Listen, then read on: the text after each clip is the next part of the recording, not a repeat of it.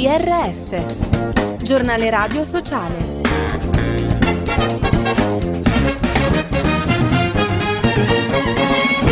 Bentrovati all'ascolto del giornale radio sociale da Fabio Piccolino. Riportatela in Italia, il governo si adoperi per il rispetto dei diritti di Ilaria Salis, detenuta in condizioni degradanti nel carcere di massima sicurezza di Budapest dal febbraio del 2023. Lo dice Amnesty International che chiede all'esecutivo di intraprendere ogni azione possibile per consentire un processo in Italia.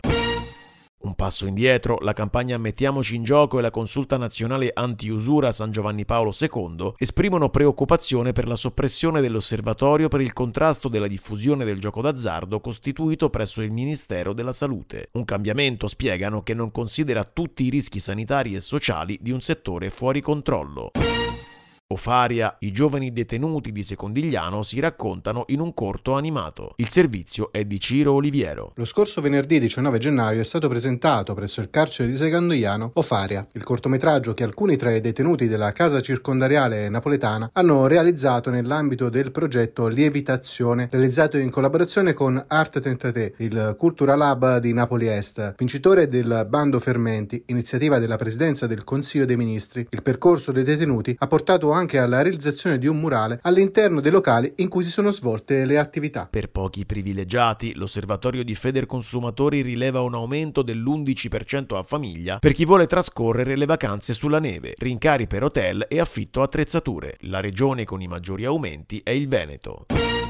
Biblioteche e comunità, il nuovo bando di Fondazione con il Sud per rafforzare e qualificare il servizio nelle regioni del Mezzogiorno. Il servizio è di Patrizia Cupo. Le biblioteche del Sud sempre più luoghi di confronto culturale e inclusione sociale, di formazione e promozione della lettura aperta a tutti, grazie a 12 nuovi progetti sostenuti da Fondazione con il Sud e dal Centro per il Libro e la Lettura in collaborazione con l'ANCI. Le iniziative, selezionate con la terza edizione del bando Biblioteche e Comunità, coinvolgeranno 22 biblioteche comunali nazionali e saranno sostenute con un milione di euro. Tra le attività finanziate, ampliamento dell'orario di apertura, laboratori d'arte, scrittura creativa e recitazione per anziani e disabili, mostre, aperitivi letterari per i giovani, dopo scuola e attenzione ai più piccoli. Paratleti in cattedra, 500 studenti hanno partecipato a Roma alla prima tappa di Campioni di Vita, iniziativa patrocinata dal CIP che ha l'obiettivo di sensibilizzare i ragazzi ai valori del rispetto e dell'inclusione attraverso l'incontro con grandi sportivi. Il motto dell'iniziativa è una frase di Alex Zanardi. Se hai un sogno e vuoi realizzarlo, nulla potrà ostacolarti, tranne la tua volontà. E con questo è tutto. Approfondimenti, notizie e podcast su www.giornaleradiosociale.it.